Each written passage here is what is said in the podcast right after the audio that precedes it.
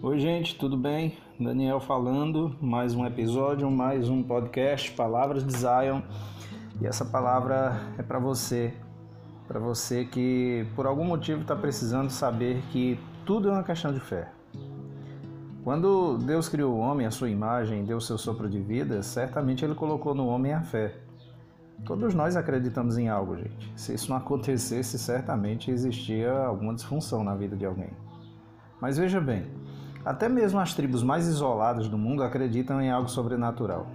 A única explicação para que o homem não tenha mais fé é a separação do homem de Deus. Longe de Deus, de Sua palavra, nós praticamente dizemos que não temos fé, nós praticamente deixamos de ter fé. E isso deve ser muito triste para um ser que foi criado para ter fé. Você realmente precisa abrir seu coração para confiar e crer e ir até Jesus. Porque Jesus, ele disse assim, lá no versículo 37, no, no livro de João, capítulo 6 e quem vier a mim, eu jamais rejeitarei. Para crer e se tornar um seguidor de Cristo, gente, a gente precisa ter fé, a gente precisa ter decisão e coragem, como a dos primeiros discípulos Pedro e João lá em Atos 4:13.